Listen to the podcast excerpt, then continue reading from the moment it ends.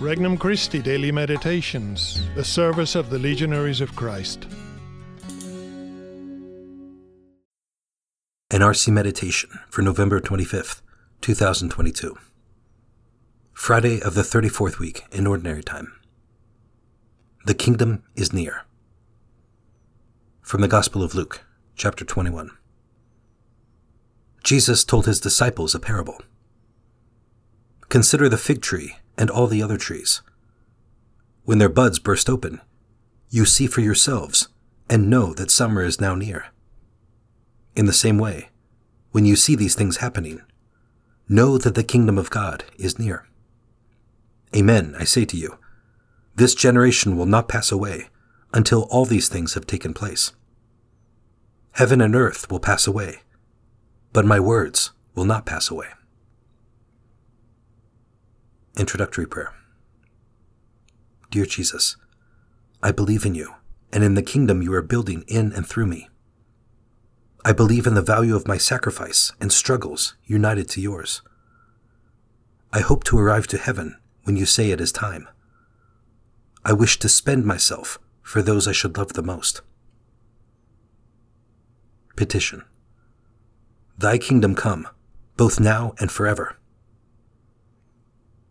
First reflection See for yourselves. In today's Gospel, Jesus is responding to the disciples' anxious plea for a when and a with what warning the end will come. He tells them some signs that will precede the imminent fall of Jerusalem, as well as the coming of the Son of Man on the clouds. But these will all be very apparent, like the coming of summer. So don't be obsessed with figuring out the when. Focus on living and knowing the kingdom of God now. How easily we are distracted with all that happens around us. Yet how difficult it is to be aware of the kingdom and its demands in my heart and my relations to others in my life.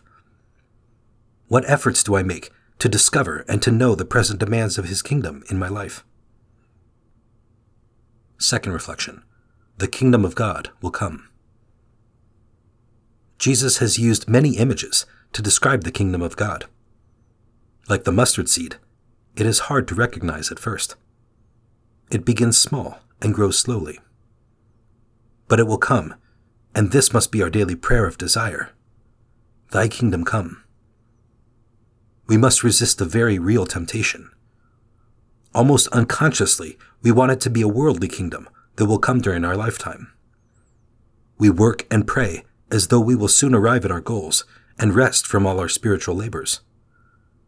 This leads us to get easily discouraged at our lack of progress in prayer and virtue, no less than with the problems that surround us.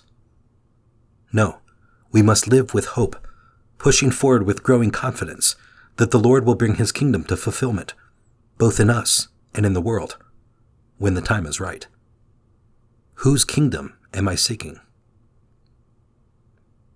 Third reflection my words will not pass away.